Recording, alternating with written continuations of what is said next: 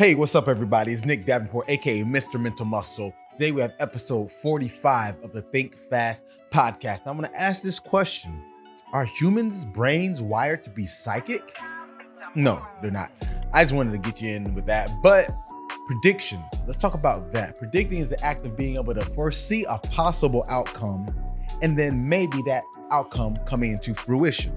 Now, when we do this as humans, it's usually to be able to see why we should make a certain choice. We don't just predict to say some wild outcomes, but sometimes we do make them in our head. And this might be phrased in another way. You ever heard the term anxiety? A lot of times we write these narratives in our head that play out in a less productive or less beneficial way. So going back to why I said are humans psychic? No, but we can't predict things that are correct. Now, these predictions, we were wired to do this because we had to make sense of the world, the environment, the situations that evolve us day to day and make our lives better or some cases worse.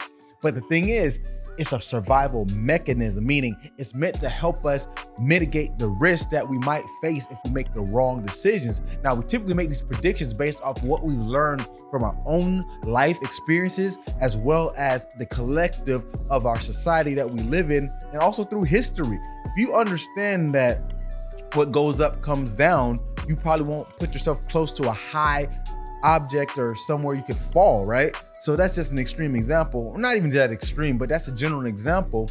But we think about how we worry about things that could go wrong in our day-to-day lives, like, oh, I'm late for work. What if I, I get an accident or what if I get fired? All those predictions can happen, but is this really what's going to be beneficial? Sometimes they make sense. If you've been late 10 times in a row, it might lead to some action being taken at your job. Or if you're not being consistent with your exercise or health plans, it might lead to worse outcomes. But sometimes we paint this picture that isn't really there. And this is what I'm saying. Predictions are needed. With anything in psychology and just the mental aspect of life, you never throw out the baby with the bathwater. You're gonna have aspects that's needed. Yes, we need to be able to predict these less than adequate outcomes to make us more, or I should say, less risk adverse.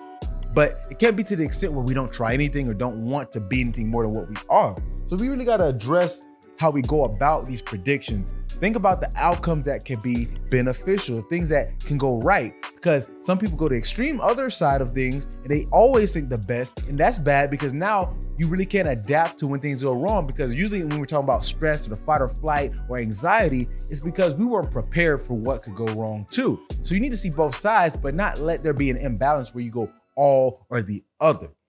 So think about this next time you think about an outcome and your endeavors that you need to get your mind right. Thanks, guys, for tuning in to Think Fast podcast. Have a great day.